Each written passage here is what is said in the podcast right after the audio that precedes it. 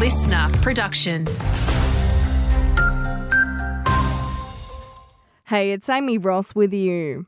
The coalition would like to open an inquiry into the state's energy transmission network following last week's widespread power outages. Wild weather led to blackouts in half a million Victorian homes, with thousands still left in the dark.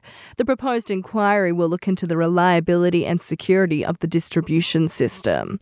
Premier Jacinta Allan says right now crews are on the ground working hard to get all homes back online as at this morning is that there's 3,935 customers with, without power as a result of the destructive winds that went through the state last week. Meantime, South Gippsland is continuing clean-up efforts after the storm left more than 40 homes either unlivable or left with serious damage.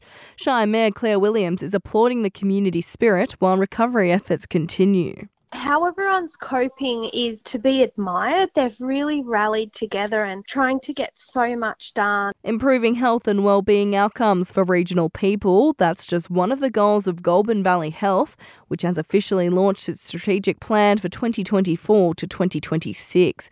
The plan has been reduced from 5 years to 3 and also includes providing health equity and enhancing staff experience.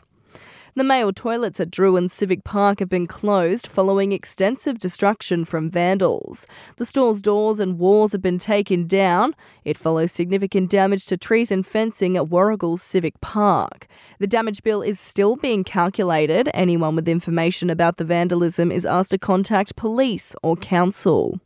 And cashed up Taylor Swift fans have poured $174 million into the Victorian economy. NAB says 86 million of that went into accommodation, hospitality, and tourism sectors. Spending at bars and clubs around the G was up 146%, thanks to Swift's three sold out shows.